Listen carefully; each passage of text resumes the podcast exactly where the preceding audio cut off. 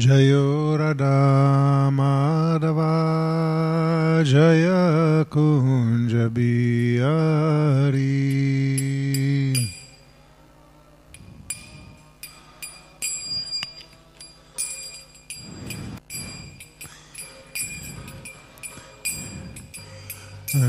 Jayo Radha Madhava Jayo Kunja Bihari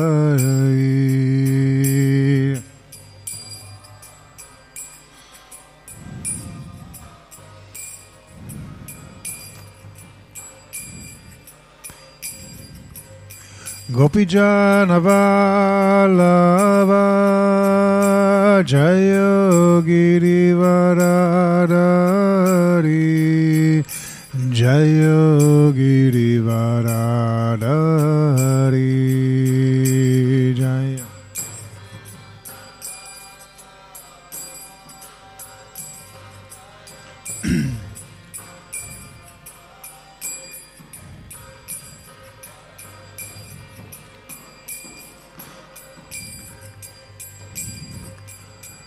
Gopijanavalava Jayo Girivaradari Jayo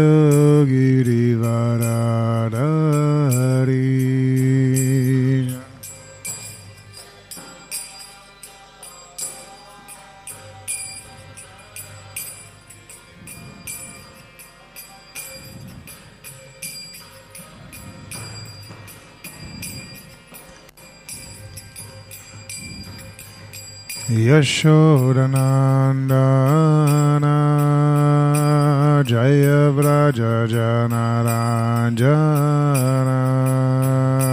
Jaya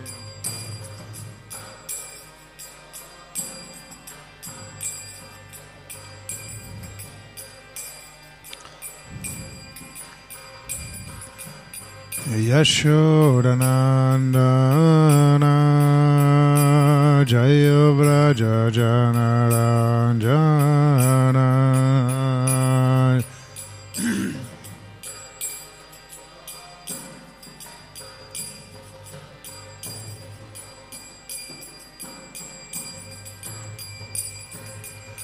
Yamuna Tiravanachari Jaya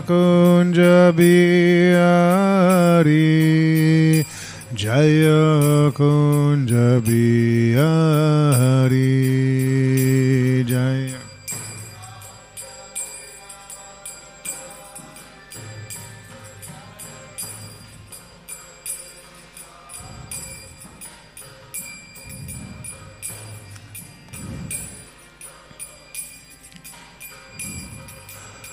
Yamuna Tiravanachari Jaya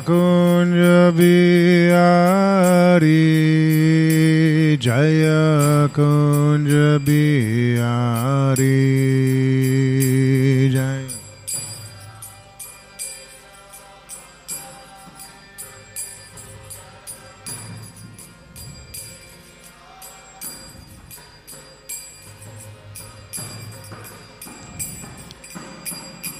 Jaya Radha Madhava Jaya Kunja Bihari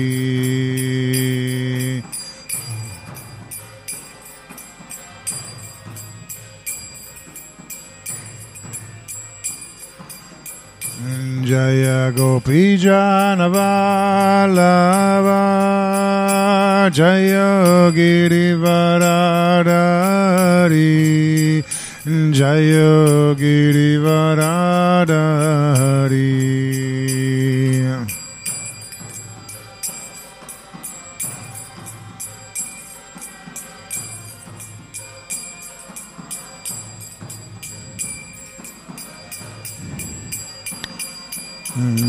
Jayo Yashodanandana.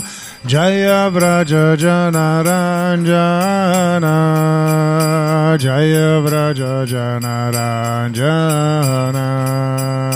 Jaya Yashodana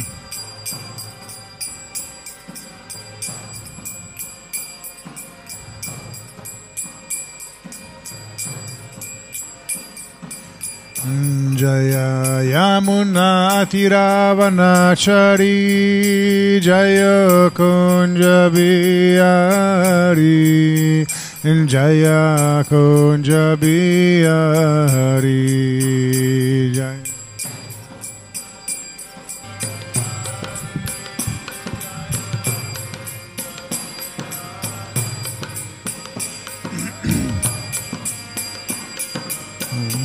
Jaya Radha Madhava Jaya Kunja Bihari Jaya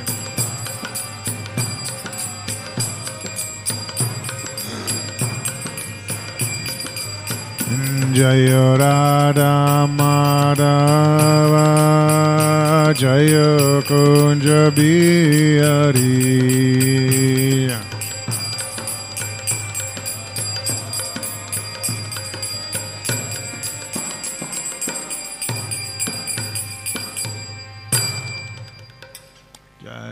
Radha Madhava Ki Jai Srila Prabhupada Ki Om Namo Bhagavate Vasudevaya. Om Namo Bhagavate Vasudevaya. Om Namo Bhagavate Vasudevaya Hare Krishna a tutti, un saluto a chi ci sta guardando e ascoltando via internet. Si vede bene? Allora, oggi continuiamo lo studio dello Srimad Bhagavatam, leggiamo dal canto settimo, capitolo quindicesimo, istruzioni per gli esseri umani civili, il verso numero 34. Evam abhyasyatas cittam Evam abhyasyatas cittam Kalenapi yasayate Kalenalpi yasayate Anisham tasya nirvanam. Anisham tasya nirvanam. Yati anan anindanavat Yati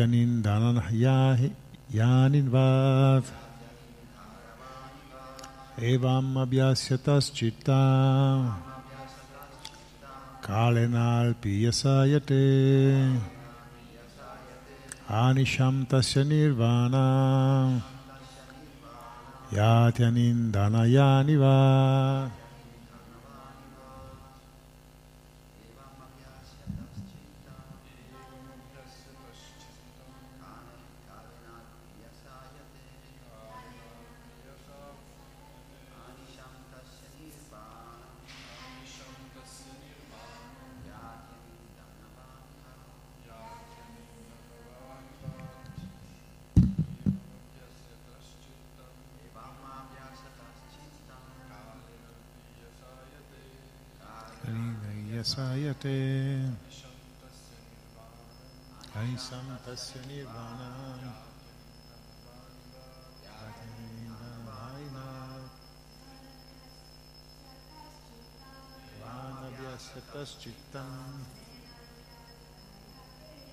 yaniva yasayate Aisam tasya nirvana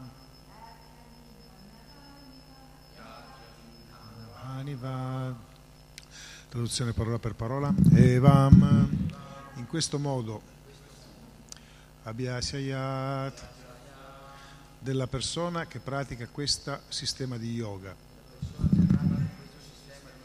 Chittam, il cuore, Kalena, nel corso del tempo, Apiyasat, molto brevemente. Yate della persona che pratica lo yoga. Anishan senza sosta. Tasya di lui. Nirvanam la purificazione da ogni contaminazione materiale. Yati raggiunge Anudana senza fiamma o fumo. Anivat come un fuoco. Traduzione e spiegazione di Sua Divina Grazia Bhaktivedanta Swami Prabhupada. Quando lo yogi si dedica regolarmente a queste pratiche, in breve tempo vedrà il suo cuore fisso e libero dal turbamento, come un fuoco senza fiamme o fumo. Spiegazione. Nirvana significa mettere fine a tutti i desideri materiali. Talvolta si pensa che mancanza di desideri significhi mettere fine al lavorio della mente, ma questa non è una cosa possibile. L'essere vivente possiede dei sensi e se questi smettessero di agire, l'essere vivente non resisterebbe a lungo sarebbe inerte, proprio come una pietra o il legno. Questo non è possibile, infatti egli vive e nitya e astana, eternamente senziente. Per coloro che non sono molto avanzati si raccomanda la pratica dello yoga, allo scopo di sottrarre la mente dall'agitazione dovuta ai desideri materiali. Ma fissando la mente sui piedi di rotto di Krishna si raggiunge molto velocemente la pace. Questo, pace, è descritta nella Bhagavad Gita. Bhaktanam Yakitapasham Sarvaloka Maishwaram Suridam Sarva Bhutanam Yagya Am. Chi comprende che Krishna, il beneficiario supremo, il proprietario supremo di ogni cosa, è l'unico supremo, è l'unico è l'amico supremo di ogni essere, si stabilisce nella pace e si libera dall'agitazione materiale. Tuttavia, per chi non può capire Dio, la persona suprema, si raccomanda la pratica dello yoga. Om Gyanati Migrandasya Gyananjana Sarakaya Chaksurumiritam Gyanata Smai Shri Gurave Namah Sri Chaitanya Manuvistam Stapitam Mela Bhutale Shvayam Rupa Karamayam Dadatishva Padantikam Vanchakalpatarubhyascha Kripa Sindubhyeva Cha Patitanam Pavanebhyo Vaishnavibhyo Namo Namah Sri Krishna Chaitanya Prabhu Nityananda Sri Advaita Gadadara Sivasati Gaura Bhaktivinoda Hare Krishna Hare Krishna Krishna Krishna Hare Hare. Hare Rama, Hare Rama, Rama Rama, Hare Hare. Allora, come, abbiamo, come stiamo vedendo in questo capitolo ci sono tutta una serie di spiegazioni e approfondimenti su un buon uso della forma umana. Il capitolo si intitola Istruzione per gli esseri umani civili, cioè persone che applicano la ricerca, la ricerca della realizzazione spirituale all'interno della, della propria vita. E tra queste varie considerazioni che ci sono in questo capitolo si parla anche dello yoga. Particolare qua vediamo che è una continuazione del, del, del verso mm, precedente, si dice se tu fai queste pratiche regolarmente incominci a distaccarti. E Prabhupada fa subito un punto molto chiaro, molto forte anche, sai, qualche, qualche yogini o qualche maestro di yoga è sussultato quando ha sentito che la pratica dello yoga è fatta per le persone insomma, meno avanzate, le persone che stanno ancora facendo una ricerca. Quindi in realtà Prabhupada non è che sta eh, denigrando quel percorso, ma sta dicendo che è una, sostanzialmente una fase preliminare. E noi lo vediamo oggigiorno quanto questo sia estremamente vero, estremamente attuale. Le persone eh, si avvicinano alla pratica dello yoga con desideri che generalmente sono ben distanti da quelli che sono gli scopi veri e propri dello yoga. Si avvicinano appunto per questo, per avere un maggiore controllo della mente, una pacificazione della mente, un maggiore equilibrio, che sono tutte cose eh, importanti, auspicabili, sicuramente sono dei buoni antidoti per il logorio della vita moderna, come, come diceva uno slogan qualche anno fa. No? Però, voglio dire, c'è, c'è molto di più. E in effetti i risultati sono, sono straordinari, lo yoga si sta diffondendo molto rapidamente nel mondo. Sapete che stata, è stata istituita questa giornata della giornata mondiale dello yoga il 21 giugno, nel solstizio d'estate, e da questo si è arrivati, cosa curiosa per chi non lo sapesse, tutto questo nasce in Europa. questa, questa, questa richiesta di questa giornata e questo nasce da degli incontri che abbiamo fatto, nei quali anch'io ho partecipato, in, Porto, in, Portogallo principalmente, dove si voleva fortemente che ci fosse un riconoscimento a livello internazionale dello yoga. Allora, da questi incontri che abbiamo fatto abbiamo preso delle decisioni, abbiamo preso delle, delle azioni. io ero, partecipavo in rappresentanza della ISCON, che la ISCON è un, è un membro attivo e fondatore di questo, di questo, di questo gruppo, di questa associazione europea. Tra l'altro andrò ad aprile adesso a Parigi per, un, per, il, meeting, per il meeting annuale. Questo cosa è successo? Questa, questa associazione di, di, di, di, yoga, di gruppi di yoga, eh, a un certo punto ha interessato il primo ministro indiano, Narendra Modi, il quale molto favorevole, ha sposato immediatamente questa, questa iniziativa, l'ha proposto alle Nazioni Unite e le Nazioni Unite l'hanno adottato come giornata internazionale dello yoga. Quindi c'è lo zampino dell'Europa in, in, in tutto questo. E la seconda fase sarà quella di passare a, a far sì che ci sia una forte raccomandazione da parte dello yoga, questo è quello che abbiamo chiesto di nuovo al primo ministro indiano che possa spingere in quella direzione affinché lo yoga possa entrare nelle scuole, no? entrare nelle scuole possa essere un qualcosa di fortemente raccomandato, imposto non si può, alcune, cose, alcune scuole lo stanno già facendo, però si vuole che questo, questo tipo di, eh, eh, di, questa pratica venga eh, maggiormente diffusa. Quindi vedete è una cosa estremamente importante, estremamente positiva è chiaro che i più ne prendono degli aspetti eh, superficiali, no? o meglio, sono degli aspetti importanti ma non sono l'essenza stessa dello yoga. E Prabhupada, ripeto, non, sta, non ne sta parlando male, ma sta dicendo per le persone che avvic- si avvicinano può aiutarli in, all'interno di un processo. Ma poi vedremo dopo che in realtà tutte queste pratiche hanno uno scopo ben preciso, non sono semplicemente quelle di eh, pacificare la mente o di insomma, creare un maggiore equilibrio.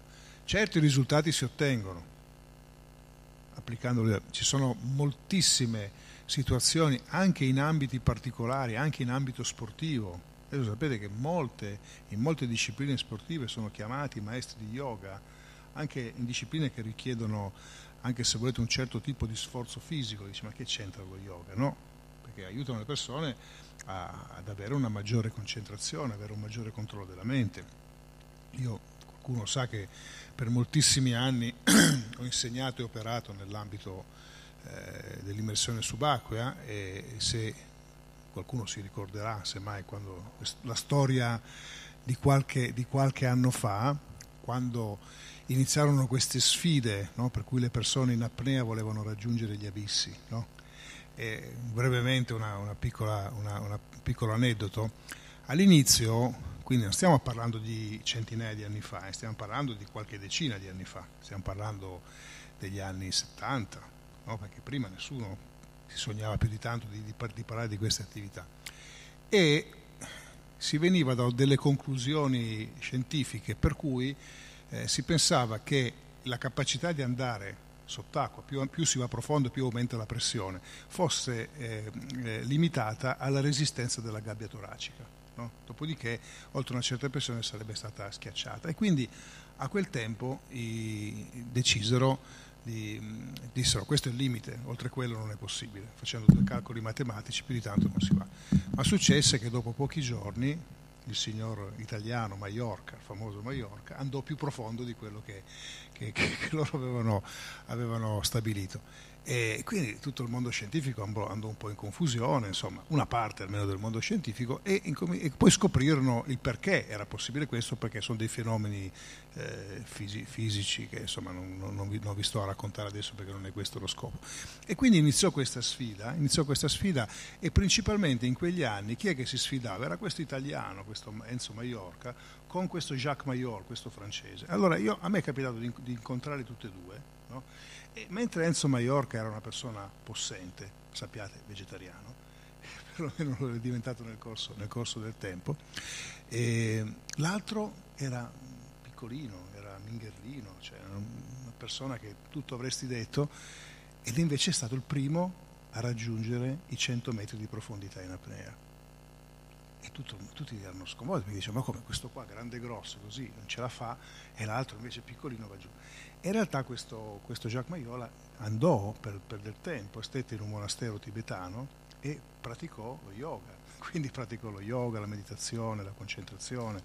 E quindi questo gli permise di raggiungere dei risultati che erano impensabili, inspiegabili, perché lui comprese che la maggior difficoltà stava qua, non nel fisico, perché poi studiando anche ci sono degli animali che vanno grandi profondità che in effetti non sono così possenti, non è che sono tutti capodogli eccetera, ma vanno e scoprì che era tutto qua. E quindi lui col controllo della mente, con lo yoga, con le pratiche, con la meditazione, riuscì a raggiungere questo tipo di obiettivi. E oggigiorno lo yoga è molto diffuso, molto diffuso, ci sono addirittura state delle, delle squadre di calcio, ci sono delle squadre di basket, che introducono lo yoga all'interno della, della loro, della loro, delle loro pratiche di allenamento. Quindi lo yoga sta iniziando ad avere una valenza importante, riconosciuta. Persone inaspettate che fanno yoga. Qui abbiamo diversi maestri di yoga, devoti, che insegnano e ci sono persone anche molto avanti nell'età. Quindi non, mai non ce la fanno a, diciamo, a contorcersi in quelle posizioni complicate, però voglio dire praticano in qualche modo un controllo della respirazione, eccetera, eccetera, eccetera. Quindi dei benefici in qualche modo ci sono per tutti, aiutano le persone a focalizzarsi su altro. Però il punto che fa Prabhupada è un altro. Lui dice questo, questo che dobbiamo dire va bene, cioè sicuramente è meglio fare così che non fare diversamente, però lo yoga ha uno scopo ben preciso, che non è semplicemente quello di eh, controllare la mente, di controllare i sensi. Queste sono fa- delle fasi intermedie. E come in tutto, se non si passa ad un livello successivo, se non si va avanti, si rischia di rimanere in quel tipo di situazione. Ecco che allora assistiamo oggigiorno a questo approccio superficiale allo yoga, come avviene purtroppo mag- in tutte le cose, in cui lo si vive come un'esperienza allora nascono migliaia di tipi di yoga, l'ultimo che ho visto è il surf yoga, no? cioè uno fa surf yoga. Io infatti ho cercato di capire, gli ho chiesto a uno, ma cosa significa surf yoga? Ma spiega, no, metti lì sulla tavola, poi... Vabbè, ok, ok, ci credo, ci credo, non ho bisogno. E ce ne sono moltissimi, moltissimi altri che, dove viene messa la parola yoga, dove in realtà forse eh, per qualcuno è una ginnastica, no? molto efficace perché è stato dimostrato che lo yoga e con il nuoto sono le due eh, pratiche che riescono a mantenere maggiormente nell'allenamento il corpo, quindi sono quelle più complete, per, per qualcun altro un controllo della mente. Però se ricordate c'era, adesso se ne parla meno, c'era questo training autogeno, qualche anno fa se ne parlava molto, no? questo allenamento mentale per riuscire a diminuire l'ansietà, a aumentare la concentrazione, eccetera, eccetera, che sono delle pratiche che, che derivano dalla, yoga. Però nel Bhagavatam, più avanti, nel, nel dodicesimo canto se non sbaglio, poi c'è questo verso che Paroksha Vadovedo Jam, Bhagavatam Petipurvakam, che dice come tutta la, la cultura vedica in realtà sia stata scritta e sia stata preparata eh, per persone che in realtà non hanno una comprensione molto elevata quindi, anzi, questo verso definisce proprio sciocchi quelli che stanno nel mondo materiale. Dice, nel mondo materiale sei sciocco, quindi non è che dice tu sei più intelligente, tu sei più bravo, non fa questa decisione, sei qua, sei uno sciocco. Allora, siccome sei uno sciocco, ma non è un'offesa, non è, non è scritto in maniera offensiva, hai bisogno di essere istruito. Allora, siccome bisogna di essere istruito, tu c'hai il tuo guna, c'hai il tuo karma, c'hai la tua personalità, c'hai il tuo modo di essere, eccetera, eccetera, sarai attratto a delle cose, no? Allora, perché tu sei attratto dalle cose, io ti do delle informazioni, ti do delle scienze, ti do delle filosofie. E queste qua ti permettono che cosa? Di approfondire. Quindi, se guardate nella cultura vedica, vediamo che la cultura vedica si muove a 360 gradi. Abbiamo la filosofia, abbiamo la meccanica, abbiamo il governo, abbiamo lo yoga, abbiamo l'astrologia, abbiamo l'astronomia, la Ayurveda, la cucina, la medicina, bla bla bla bla bla bla bla bla bla bla e ogni cosa ce ne sono infinite. Però Krishna dice attenzione a perderti nel linguaggio fiorito dei Veda. dice nella Bhagavad Gita, da questo monito. Attenzione, molto interessante tutto quello. Però, ricollegandoci al verso del Bhagavatam, il Bhagavatam dice queste, questa cultura è stata scritta e fa l'esempio della, della, della, della, medicina che bisogna dare a un bambino. No? Dice, se tu gli dai la medicina amaro a un bambino, questo non la prende, anzi fa un sacco di bizze, eccetera. Però se gliela metti in uno zuccherino, in una caramella, lui non si accorge di quello che sta prendendo da parte di medicina e viene affascinato da parte esterna, il gusto, no? mitiga tutto quanto e qui, qui prende tranquillamente la medicina. Così dice il Bhagavatam, questo verso del Bhagavatam. La, l'informazione, quella profonda, è all'interno di quello che stai facendo.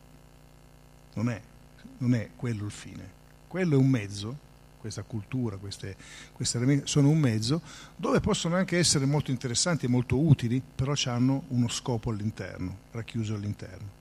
E questo è quello che in ogni scienza vedica viene messo dentro. Quindi se noi prendiamo l'architettura, scopriamo che l'architettura vedica, la leggiamo e vediamo che è fatta in modo tale per fare che cosa? Per portare, per, per spingere le persone che cosa?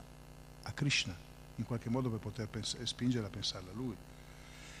Tutta la cucina, la cucina sì, mette a posto il palato, mette a posto i sensi, dà, dà, dà un benessere fisico, eccetera, eccetera, ma qual è l'essenza di tutta la cucina? Qual è l'essenza? Prendere poi queste cose meravigliose che cucinate e offrirle a Krishna che Prabhupada dice se no, dice noi non siamo mica vegetariani. Sì, noi promuoviamo il, vegetari- il vegetarianismo come, come, devoti, dice ma non è il nostro scopo quello di essere vegetariani. Anzi, Prabhupada, l'ho detto tante volte, se voi fate una ricerca su questi motori di, di ricerca, Vanipedia, eccetera, e scrivete vegetarianesimo, scoprirete che non c'è nessuna frase di Prabhupada a favore del vegetarianesimo. Anzi, vengono fuori tutte le frasi che, diciamo, che potrebbero addirittura sembrare contrarie, che dice ma che pensi che essere vegetariano sia una soluzione? Dice che sono un sacco di animali che sono vegetariani, ma non per questo, no? Loro hanno... Eh, certo, è un, è un, passaggio importante essere vegetariano. Noi sappiamo che il, eh, i quattro pilastri del, del Dharma, uno dei quattro pilastri del Dharma è la misericordia, è una traduzione in azioni pratiche del, concetto di misericordia è proprio quello di non arrecare danno alle entità viventi, quindi non mangiarle è la prima cosa.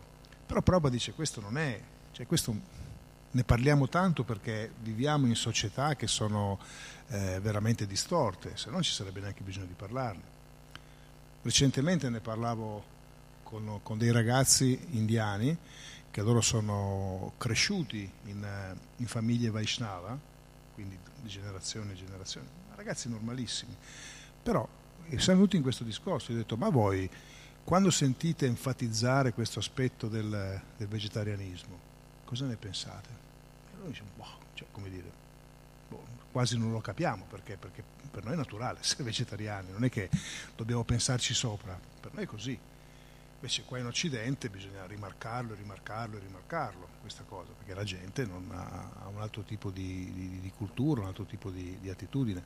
Quindi vedete come ad esempio questi principi regolatori che Prabhupada ha voluto fortemente sottolineare, se voi andate nella cultura originale, nella cultura vedica, chi veramente ma non c'è neanche bisogno di dirli, perché queste persone fanno naturalmente hanno naturalmente questi comportamenti, non c'è bisogno che qualcuno li forzi per poterli fare.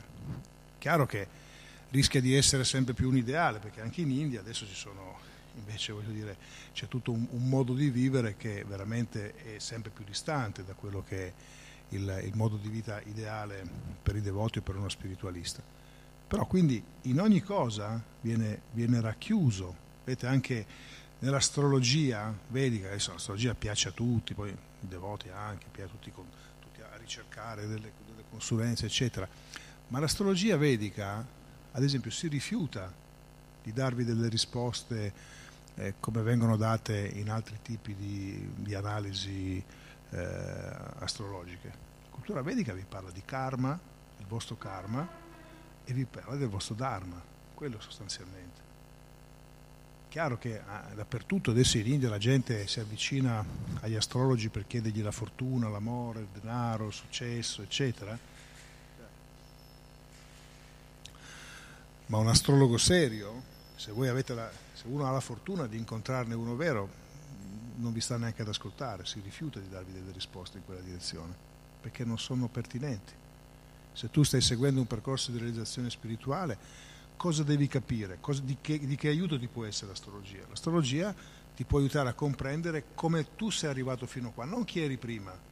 Questo non è così importante, perché i corpi cambiano in continuazione, però tu hai avuto una, una trasformazione, cioè le tue esperienze che hai avuto si sono, si sono poi eh, modificate, hanno, hanno, hanno, generato delle tendenze e queste tendenze ti hanno portato delle modificazioni all'interno del, di questa tua vita e a prendere un corpo di conseguenza in quella successiva.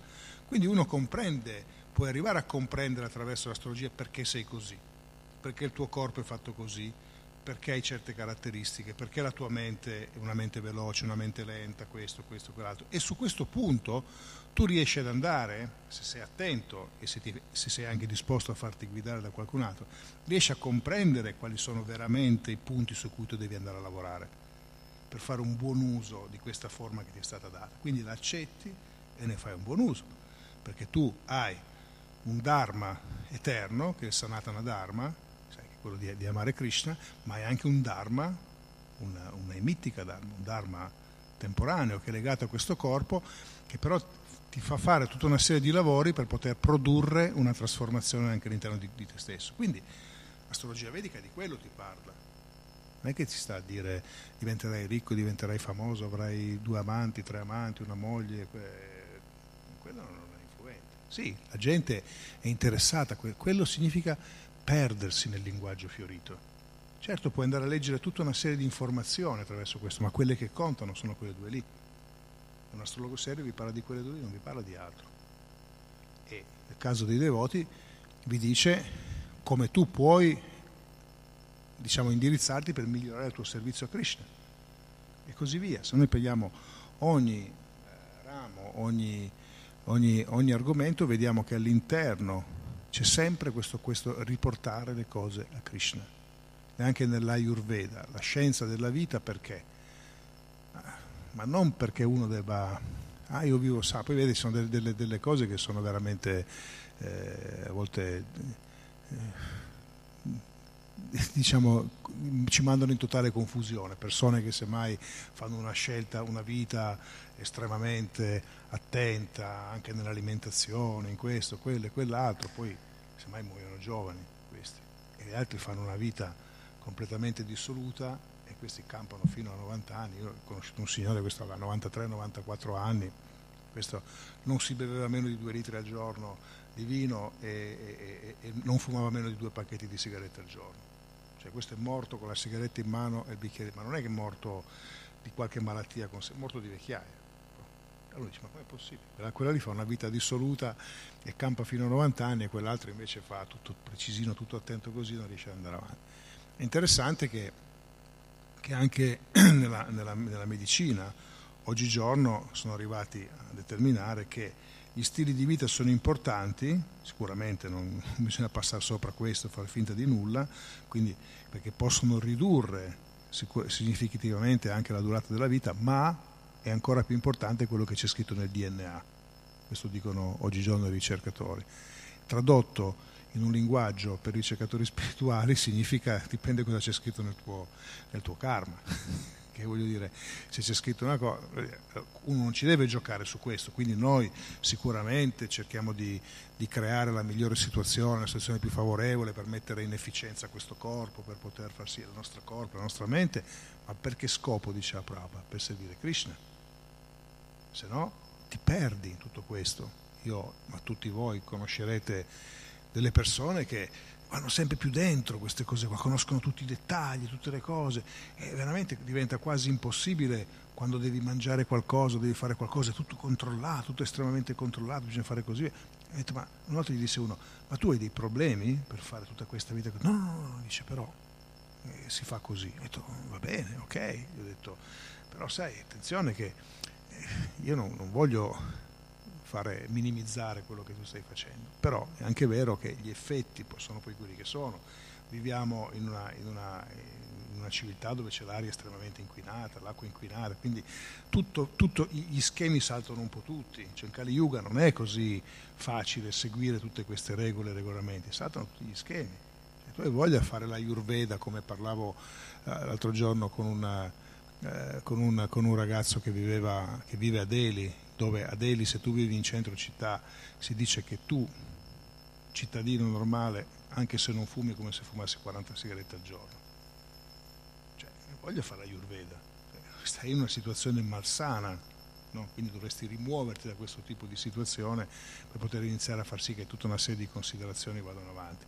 Quindi bisogna stare un po', un po attenti che poi in Kali Yuga tutto quanto diventa anche show business, no? quindi no, facciamo tutta una serie di cose. Ma questo non vuole minimizzare queste scelte, ma eh, quello che io intendo dire è spingere le persone ad andare in profondità. Fa yoga? Va benissimo, ma all'interno dello yoga c'è un messaggio molto più profondo, che ti porta a questo, quello che dice Prabha, ti porta a meditare su chi?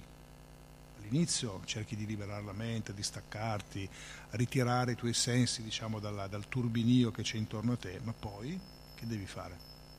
poi dovrai a un certo punto indirizzarlo, perché Prabhupada dice se uno pensa semplicemente di liberarsi da ogni, da ogni, da ogni pensiero, è impossibile. E anche se ci riuscisse, che fa? Diventa una pietra? Prabhupada è molto diretto su queste cose. Quindi non è tanto quello lo scopo, lo scopo è riempire di qualcosa di molto più utile. Allora all'interno dello yoga, nella meditazione, anche lo yogi deve arrivare attraverso tutte queste pratiche cosa? a concentrarsi su Krishna. Raya non lo chiamerà, o che gli piace chiamarlo Rama, lo chiami Rama, ma deve arrivare a concentrarsi su Dio e poi, in base, in accordo alla sua ricerca, potrà conoscerne i vari aspetti di Dio, quello più, più esterno, quello più, più, più interno, oppure quello più personale, eccetera. Quindi, in realtà questo che viene detto in questi versi da Prabhupada si può applicare veramente a tutta una, una categoria molto molto ampia di conoscenze. Nel momento in cui noi togliamo questa essenzialità del fatto che tutte queste scienze racchiudono al loro interno questo messaggio per poter arrivare a Krishna, viene fuori un altro tipo di mondo. E questo, quest'altro tipo di mondo cosa fa? Si concentra su altro. La tecnologia, che potrebbe essere un buonissimo strumento per poterci raggiung- far raggiungere più più facilmente, più velocemente questo tipo di, di, di conoscenze, se uno la spoglia della sua essenzialità diventa qualcos'altro e diventa fine a se stessa. Per farci che cosa? No? Perché uno dice, io ho tutto ho il computer, ho questo, ho quello, ho quell'altro, ho questa potenza enorme per poter, eh, questo bagaglio enorme di... Per farci che? Per farci che? Un giorno, un giorno leggevo una, una considerazione di, una, di, un filosofo italiano che diceva la gente comprano le macchine grosse per correre, no? Dice, allora corrono, a volte sfidano anche tutti i limiti di velocità, gli autovelox, questo, questo e quell'altro, dice eh, ho fatto Firenze-Milano eh, e tu ci hai messo tre ore e un quarto, io ci ho messo tre ore, no? quindi è andato molto più forte. E lui dice, va bene, ok, e poi che ci fai con quel, quarto d'ora che avanza? La sua domanda era quella. Bene, hai risparmiato un quarto d'ora, no? Qualcosa, come, come lo utilizzi? E quell'altro ti risponde, ah, mi rilasso, mi guardo intorno, cioè, allora dice non fai niente. Allora, voglio dire, potevi fare la stessa cosa, andare un pochettino più piano, eri meno teso la strada, ti godevi anche un pochettino più il paesaggio, perché tanto di quel quarto d'ora non te ne fai assolutamente nulla. Questa era, ovviamente era, era una provocazione che quello che lanciava questa persona, però per questo filosofo, però per dire cioè, che ci facciamo noi di tutto questo. Quando noi abbiamo queste conoscenze così profonde, che ci fai? Vedete che anche per noi devoti, Bhaktisiddhanta Sarasvati diceva di stare attenti perché troppo ghiana è pericoloso, lontano da Bhakti. Non sta dicendo di non studiare, anzi, diceva di studiare, Prabhupada diceva a tutti di studiare, almeno un'ora al giorno, uno dovrebbe studiare i miei libri, eccetera. Però Bhaktisiddhanta fa questo punto, attenzione che troppo ghiana schiaccia la Bhakti, la relega in un angolo, perché vuoi, puoi avere poi logica in tutto quello che tu stai facendo. Tu puoi essere anche predisposto e portato come persona per lo studio, quindi per l'approfondimento, per la ricerca, eccetera. E poi arrivi sempre lì. E poi che ci fai di tutto questo? Qui viene poi il messaggio di Prabhupada. È importante se tu puoi, grazie al tuo guna e karma, hai avuto un particolare tipo di corpo, un particolare tipo di intelligenza, un particolare tipo di, di, capacità di memorizzazione, eccetera, eccetera, eccetera, va tutto benissimo, quindi per te è molto facile studiare, ricercare, fare, eh? e poi che ci fai? Perché se no rischiamo di cadere in quella categoria, ci sono delle persone in giro, io ne ho conosciuta più di una, che non sono devoti, ma forse conoscono il Bhagavad meglio di noi conoscono un sacco di versi a memoria, conoscono Bhagavad Gita decine e decine di in Italia, eh, non sto parlando all'estero, in Italia, perché sono dei, dei, ricercatori. Però quando vai, ovviamente non farò nessun nome, quando, quando vai un pochettino all'essenza di tutto questo, scopri che non hanno colto il punto.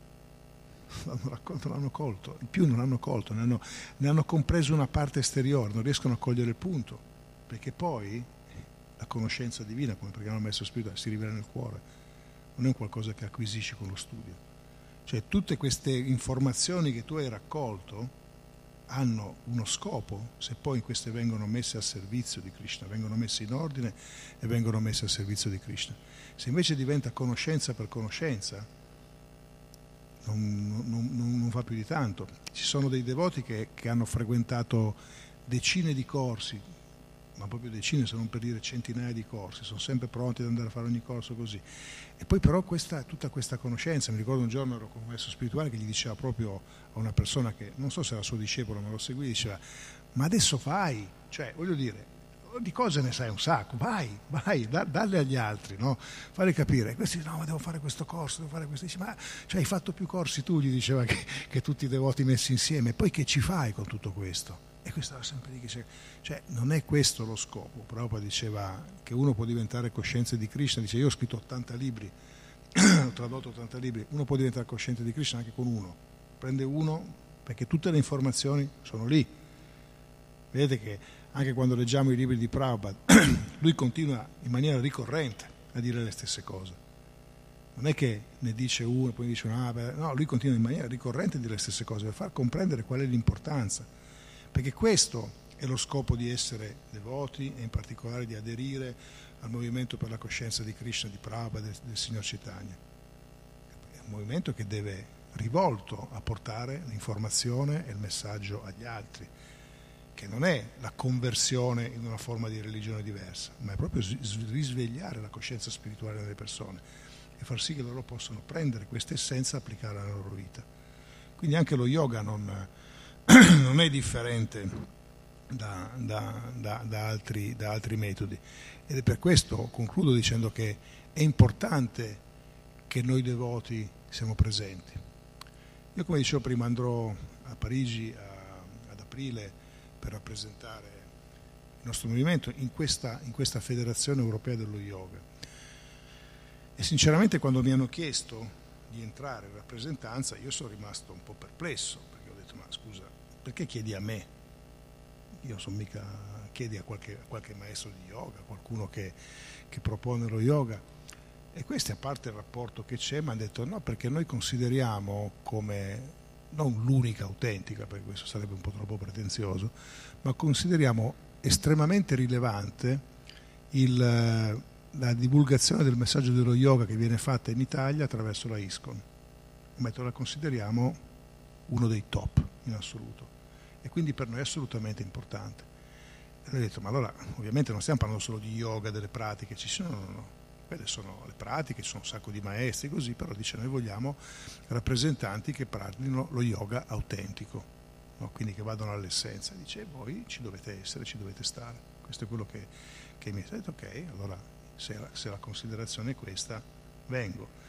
Perché lo scopo qual è? Proprio di tutte, perlomeno della maggior parte di questi, di questi maestri, di questi membri, è? è proprio di quello di far sì che l'essenza arrivi. Non arrivi semplicemente la tecnica, tu fai così, tu fai così, metti la gamba in un modo, metti la mano in un altro, oppure quanto tu riesci a essere più rilassato, più meditativo, eccetera. No, proprio l'essenza qual è? Arrivare alla spiritualità. Poi ripeto, ognuno ne ha una comprensione, una comprensione più diffusa sicuramente quella impersonalista. No? Qualcuno inizia a vedere qualcosa di un pochettino più localizzato come, come il Paramatma e pochi vedono Bhagavan. Però se i devoti non ci sono in quegli ambiti lì, le cose vengono fatte secondo altre visioni. Quindi immaginate se, ad esempio, come fanno i nostri maestri di yoga qua a Villa Vrindavana, se la meditazione che tu fai quando sei in un esercizio, la direzione in qualche maniera, non semplicemente a un qualcosa di indefinito, Rama, Krishna, ecco che ad esempio i ragazzi a volte gli raccontano, mentre uno sta facendo questi momenti di rilassatezza, gli raccontano delle, delle storie sempre legate a Krishna, gli raccontano degli, degli, degli aneddoti, gli suonano dei, dei, mantra, eccetera. Questo fa sì che le persone si abituino con la loro mente ad andare in quella direzione. E quindi lo yoga prende, prende la, sua, la, la, sua, migliore, eh, o, o, rende la sua migliore opportunità. Quindi le persone si rilassano, meditano e meditano su chi? Insegniamo a meditare su Krishna. E vediamo che c'è un sacco di, di persone che iniziano ad apprezzare il mantra. Quindi anche ragazzi, persone che vengono qua frequentando questi corsi, che poi ci dicono che quando vanno a casa non hanno una pratica regolare come un devoto che prende il giappo tutte le mattine, però hanno incluso la recitazione del mantra del Krishna all'interno delle loro vite. Questo perché? Perché qualche maestro di yoga, mentre gli faceva gli esercizi, gli ha aperto un'opzione diversa, che è poi l'essenza.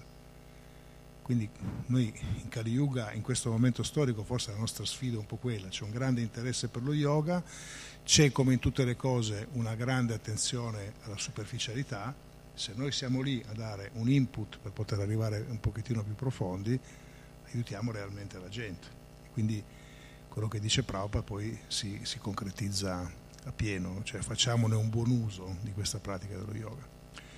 Dai, Shila Prabhupada, chi... Eh, c'è qualche commento, domanda, riflessione?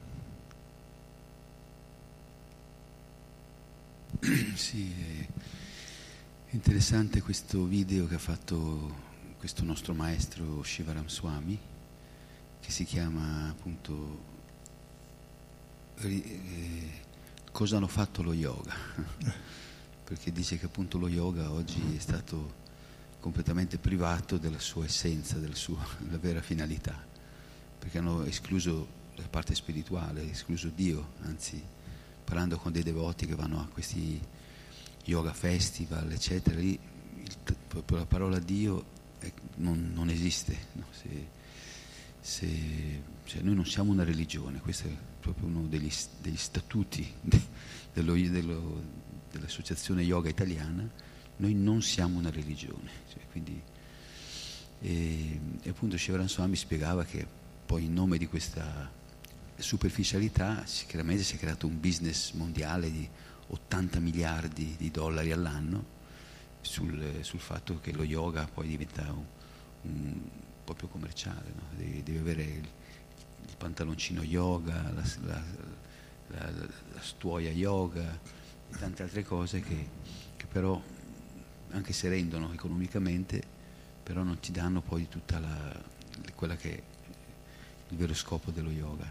E allora diceva lui, proprio dopo tutta questa spiegazione, questa presentazione molto forte, diceva restituiamo la dignità allo yoga, no? restituiamo la dignità a questi grandi maestri, Patanjali, eccetera, che ci hanno portato lo yoga quello completo e aiutiamo le persone che comunque chi si avvicina allo yoga è aperto a una certa conoscenza, aiutiamoli a, a mettere l'elemento che dicevi tu, l'elemento spirituale, così questo yoga diventerà veramente vivo, altrimenti rimane solo qualcosa di, di vuoto, fisico. E...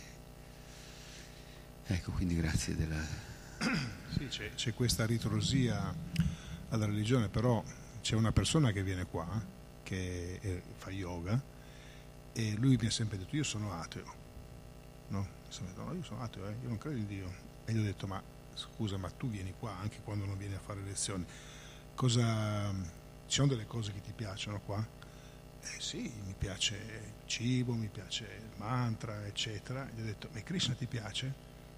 certo che, che mi piace Krishna, allora rimani ateo va bene così, però l'importante è che ti piaccia Krishna, perché a volte c'è, c'è, parecchia confusione su questo e viene rimarcato sempre in tutti questi ambiti dello yoga, devo dire anche del veganesimo, del vegetarianesimo, il fatto che non c'entra niente la religione e a volte cioè, quando Prabhupada spiegava che noi in realtà non siamo una religione, lui parlava di scienza dell'educazione spirituale, questo è un discorso molto ampio che insomma, non possiamo affrontare adesso, ma lo, lo, lo sfioro cioè, noi eh, veniamo rispettati eh, largamente in Italia, devo dire, dopo, dopo così tanti anni, come minoranza religiosa. Io oggi adesso sto andando a Roma al Parlamento fare, un, per fare un intervento in cui si parlerà di libertà religiosa e a me è stato chiesto di parlare del dialogo interreligioso. No? Questo perché? Perché appartieni a una tradizione, appartieni agli Hare Krishna, ai Vaishnava, all'induismo, eccetera, eccetera quindi per alcuni versi questo ti apre delle porte, dall'altra te ne chiude delle altre, perché ad esempio questo è successo a una devota di qua che insegna yoga che eh, recentemente stava in un posto stava facendo una, una dimostrazione, no? era un, un, un, incontro con le persone di quella de, determinata palestra e lei quando loro ha finito di insegnare lezioni di yoga, mentre loro si stavano rilassando, ha iniziato molto molto soft col, col, con l'armonium a, a, cantare il mantra, il mantra di Krishna e immediatamente è arrivato il proprietario del posto e gli ha detto no, no, no, stop, stop, stop, queste cose non puoi farle. E lei ha detto, cos'è che non posso fare? Ha detto, no, no, tu non puoi venire a portare la religione qua dentro. Perché lui sapeva che non aveva qualcosa contro i devoti, attenzione, non aveva qualcosa contro i ma lui associava il mantra a una religione, no, dice noi le religioni non le vogliamo. E allora la devota ha, fatto, ha, cambiato piano invece di cantare il mantra di Krishna ha cantato Namo Bhagavate Vasudevaya o adesso non ricordo cosa, cosa, ha cantato, però per fare capire come a volte c'è questo blocco, no? dove quando vedono religione no, perché c'è una, una comprensione eh, completamente sbagliata, travisata del messaggio religioso. Forse non gli si può neanche dare torto a questi che vedono in giro quello che succede in nome della religione, la gente si rigidisce ma se noi devoti siamo lì e troviamo il modo giusto per poterlo proporre, questa cosa, a questo enorme eh, popolo che sta facendo yoga, forse riusciamo a dare qualcosa di, di, di positivo. L'importante è esserci. Invece noi non ci siamo, perché diciamo, ah, no, no, lì è tutto... Perché, come, come spesso succede, a volte la gente si avvicina in un modo molto superficiale. Però qualche anno fa parlavo con una maestra di yoga che lei era mo- è sempre molto rigida su questo punto, che lo yoga non è degli esercizi, è tutt'altro. E lei mi diceva, ah, io sai, a volte trattavo anche in maniera un po' brusca le persone che si avvicinavano solo per far quello.